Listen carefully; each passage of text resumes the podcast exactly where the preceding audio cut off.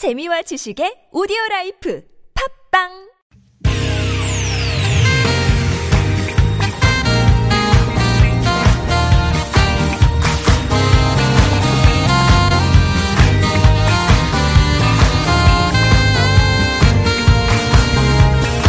이유가 뭐지? 도대체 뭐 때문에? 세상만사 궁금한 이야기들을 꼼꼼하게 들여다봅니다. 최진봉의 왜?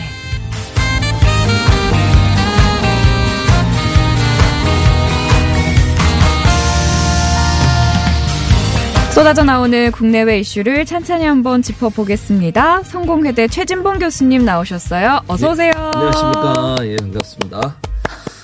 걱정 안 되시죠? 청취자 여러분들. 걱정 안 되시죠? 안 듣고 계신 줄 알았는데 밖에서 다 듣고 계셨다고요. 전에 다 들었습니다. 아예 걱정 없습니다. 걱정 없어요. 걱정 없고요. 그럼요. 예. 뭐 진실만을 얘기합니다. 우리는. 그럼요, 예. 예. 자, 그럼 오늘도 한번 시작을 알겠습니다. 해보겠습니다. 아, 시작하기 전에, 참 예, 들어오기 예. 전에 보니까 네. 속보가 하나 떴더라고요. 예. 그, 여야 3당 원내대표들 맥주 그렇죠. 회동 들어간다고 네. 예, 생중계를 또 하더라고요. 그러니까요. 그 맥주 마시면서 좀 잘좀 했으면 좋겠어요. 어쨌든. 음. 개인적으로 술을 마시지 않습니다만 그또 그냥 뭐 아무 성과 없이 끝내지 말고 음. 좀 열린 마음으로 대화하고 국회가 공전 상태잖아요. 네. 세비 꼬박꼬박 받아가면서 일 안 하는 그런 모습 좀 청산했으면 좋겠습니다. 무노동 무임금 음. 실천하시고 일할 일을 좀 잘했으면 좋겠습니다. 국회의원들이 예, 좀꽉 막힌 전국이 예. 슬슬슬 예. 풀렸으면 슬슬슬 예, 술, 술로 술술술 술로 술술술에 좀 풀려줬으면 풀렸으면 좋겠습니다. 예, 좋겠습니다. 예. 어, 오늘 나눠볼 이야기는요. 지난 예. 주말에 있었던 일인데 광주에서 5.18 광주 민주화 운동 기념식 있었잖아요. 그랬었죠. 해마다 5월이면 뭐 엄수되는 행사인데 예. 올해는 이 행사를 두고 유난히 정치권에서 좀 설왕설래가 이어지고 있습니다. 지난 5월 18일에 예. 광주에서 예. 대체 무슨 일이 있었던 건가요? 뭐, 뭐 그러니까 5.18 기념식이 있었죠. 5.18 기념식은 잘 아는 것처럼 국가 기념일입니다. 대통령도 참석을 하셨고요.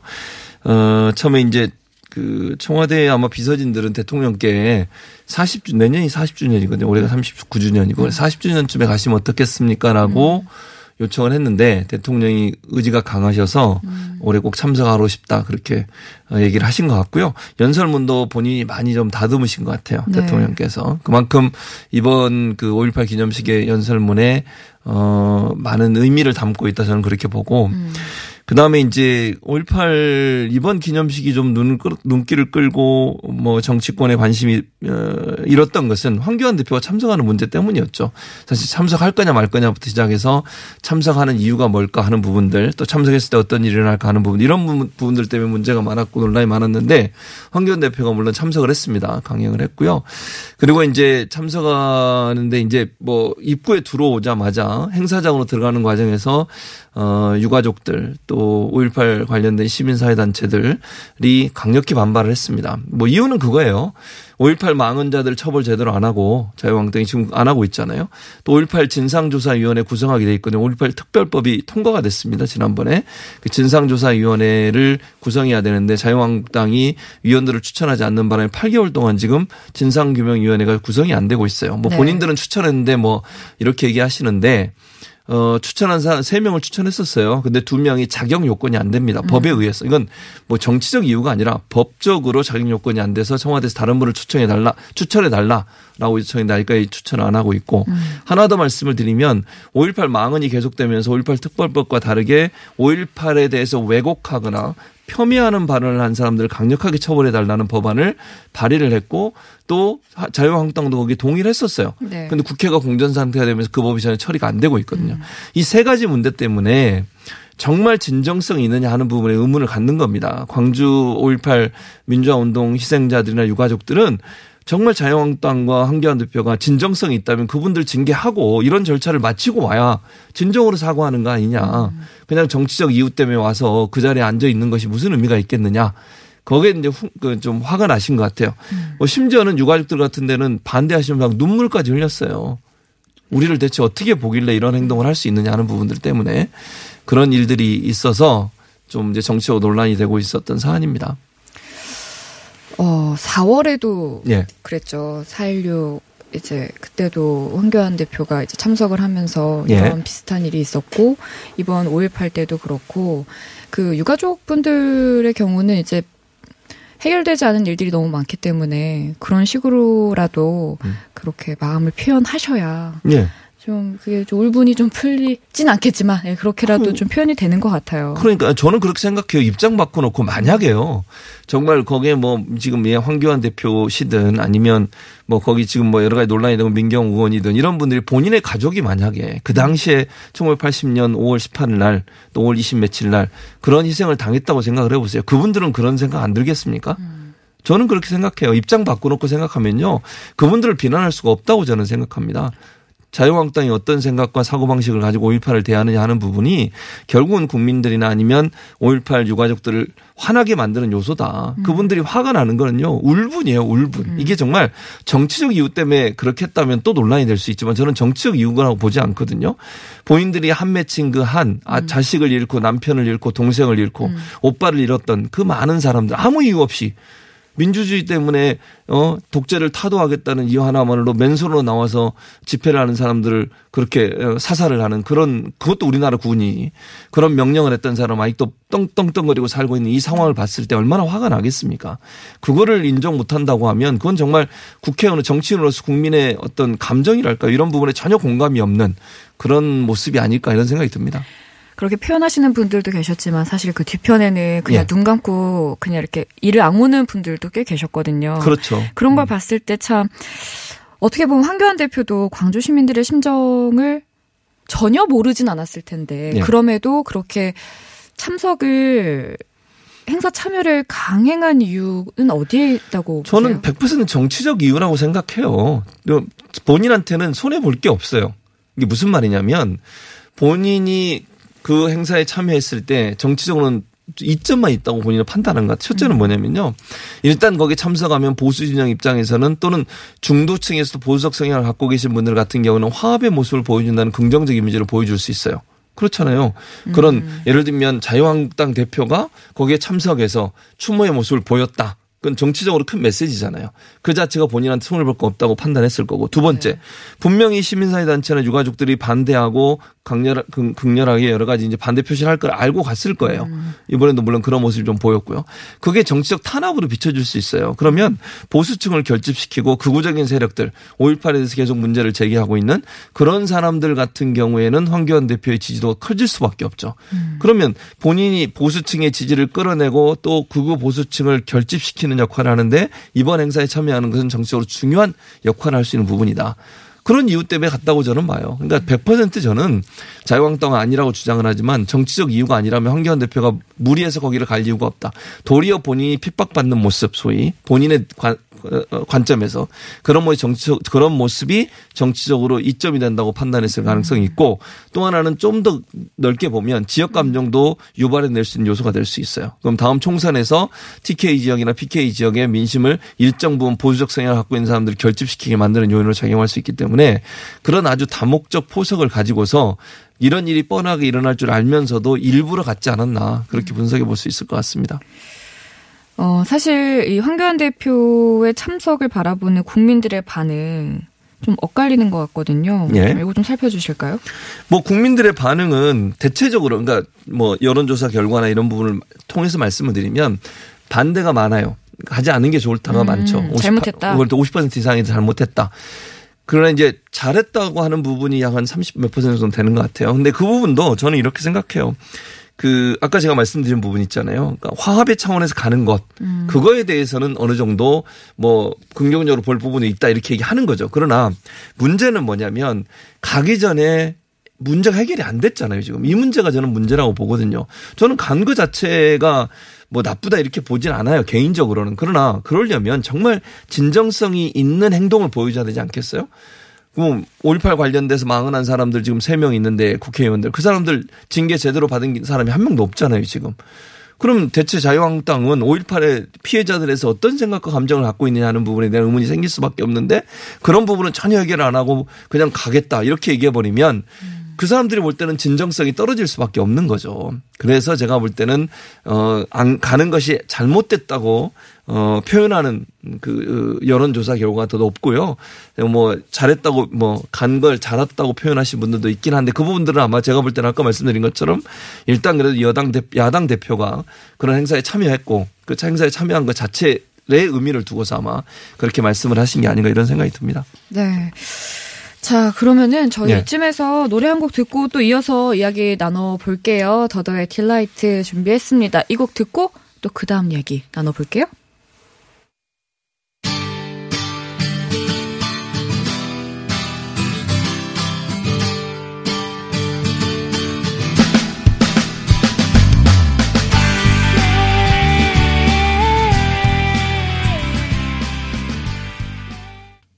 고맙습니다. 라디오 와이파이 김혜지입니다. 사이다 봉 교수, 성공회대 최진봉 교수와 함께 최진봉의 왜 진행하고 있습니다. 어, 오늘은 5.18 광주 민주화운동 기념식과 관련한 이야기 나누고 있는데요. 4708번님께서 문자를 먼저 주셨어요. 음, 솔직히 말해서 악수를 하고 안 하고는 예. 김정숙 여사의 자유 아닌가요? 라고 문자를 주셨는데, 예. 어, 무슨 얘기인가 하시는 분들도 계실 거고 잘 알고 계시는 분들도 계시겠지만 악수 패싱 악수 패싱 이런 얘기가 나오고 있어요. 네. 그 논란이 되고 있죠. 이게 예. 무슨 일이냐면 네. 그러니까 대통령이 행사장에 입장을 하시면서 음. 거기 이제 내비를 오신 분들 있잖아요. 네. 보통 이제 오시면 맨 앞줄에 계신 분들은 악수를 하면서 행사장으로 들어가시잖아요. 네. 입장을 하시잖아요. 음. 그 과정이 있었어요. 음. 그러니 대통령이 악수를 하고 가시고 뒤에 이제 김정수 여사가 따라오신 거죠. 네. 그 이제 보폭이나 이런 부분들이 음. 대통령하고 좀 거리가 생긴 거예요. 음. 그러니까 예를 들면 가끔 그렇게 보폭의 그 그렇죠. 그 차이가 생기더라고요. 김혜주 아나운서도 그러지 않습니까? 남편하고 같이 어디 가면 늘 떨어져 가시는 건 아니죠. 뭐 그렇긴 한데 그것보다 네, 네. 여사님 이렇게 많이들 이렇게 챙기시는 것 같아요. 얘기도 한 마디씩 그렇죠, 더 그렇죠. 하고 뭐 이러시면서 네, 항상 이렇게 네. 뒤처질 때가 많으시더라고요. 네. 저 김혜지 아나운서도 물어봤는데 말을 돌리시는데 어쨌든 그런 말씀하시기 맞아요. 항상 떨어져 아, 다녀요. 아, 예. 그래서 네. 대통령이 앞에 가시고 김정수 어, 김정수 여사가 좀 거리가 생긴 거예요. 그래서 네. 김정수 여사께서 이제 빨리 옆으로 가셔야 되니까 몇 분하고 악수를 못 하고 가셨어요. 음. 그 가운데 악수를 못한 사람 중에 한 명이 황교안 대표인 거예요. 음. 그랬더니 자유한국당의 김정숙 여사가 일부러 황교안 대표를 보지도 않고 악수도 안 하고 패싱을 했다. 음. 이렇게 논평을 냈어요. 음. 그래서 이 논란이 되고 있는 거죠. 저는 대통령은 분명히 사진도 찍혔어요. 황교안 대표하고 악수하고 잘 오셨습니다. 이렇게까지 얘기했어요. 어. 그러면 그 행사에 김정숙 여사님이 대표십니까? 뭐 문재인 대통령이 대표십니까? 그 뭐, 뭐, 뭐 김정숙 여사님이 무슨 정치인이에요? 대답 안 하시는데 어쨌든 아니라고 저는 생각합니다. 그리고 가시다가 악수 못한 사람이 황교안 대표 혼자가 아니에요. 박원순 서울시장 계시잖아요. 지금 음. 들으실지 모르겠는데 박원순 시장님도 악수를 못 하셨어요. 음. 그럼 박원순 시장 서운하셨을까요? 아니 저 제가 볼 땐 전혀 서운하지 않았을 거예요. 나중에 제가 한번 물어보겠습니다. 개인적으로. 어쨌든 네. 그 패싱했으면 그러면 황교안 대표 싫어한 만큼 뭐 박영수 시장도 싫어하십니까? 그거는 말이 안 된다고 저는 생각해요. 그리고 코너를 돌면서 앞줄에 앉은 일곱 분하고도 악수를 못 했어요. 김정지 음. 여사가.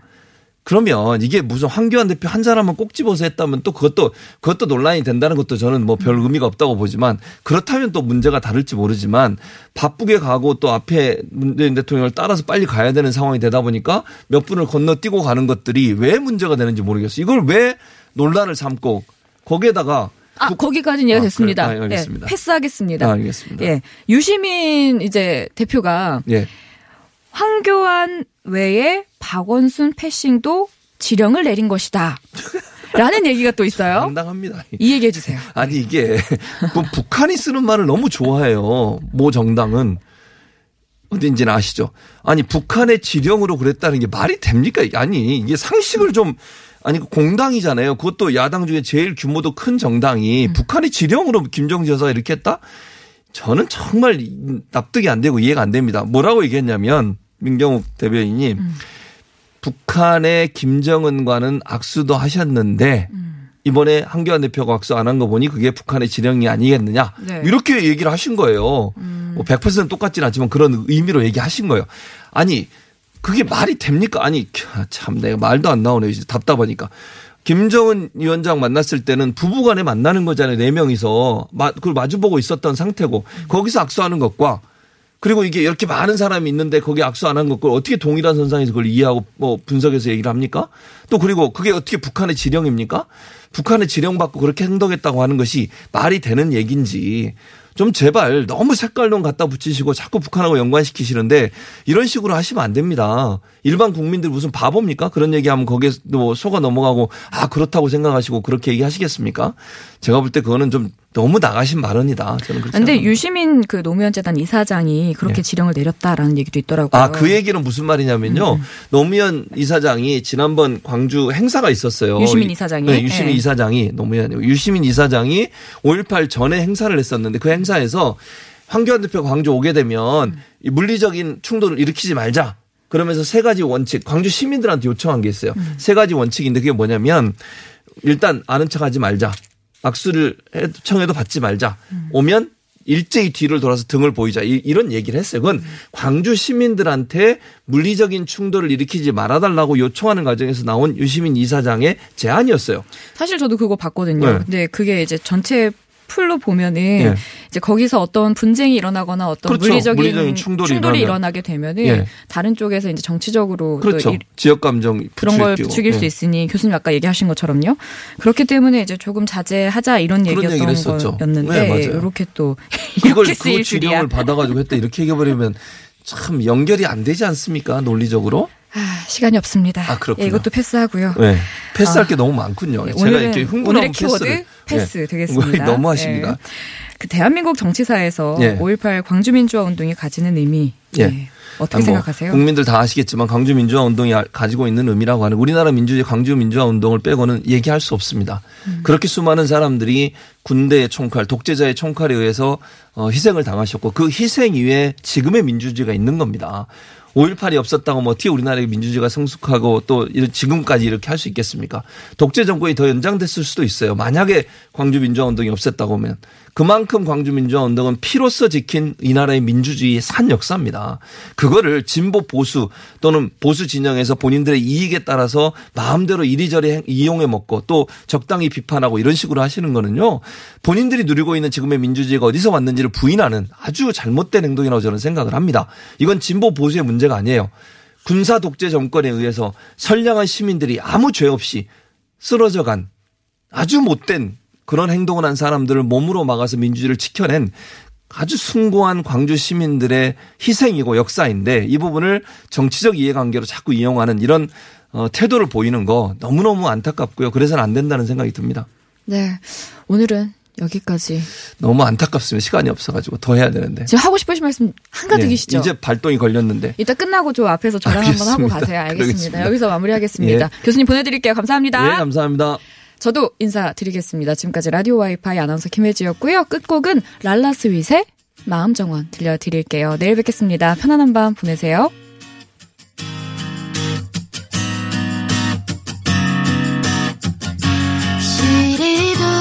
뚜르르